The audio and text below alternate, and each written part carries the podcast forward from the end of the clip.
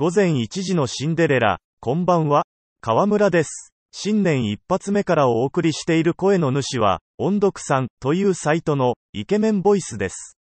というのも、大変申し訳ありません。前回お話しした翌日から体調を崩して新型コロナウイルス、陽性、と診断されてしまい、喉と舌の根元をやられてお聞かせできる声でない状況です。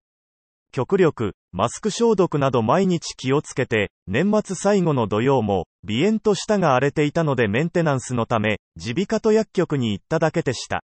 が、突然の下痢から、夜中おかしなものが入ったようなこれまでにない違和感と頭痛、そして一番弱っていたベロがシュワシュワシュワーっとして、そこから粘りと痛み半端なく今に至ります。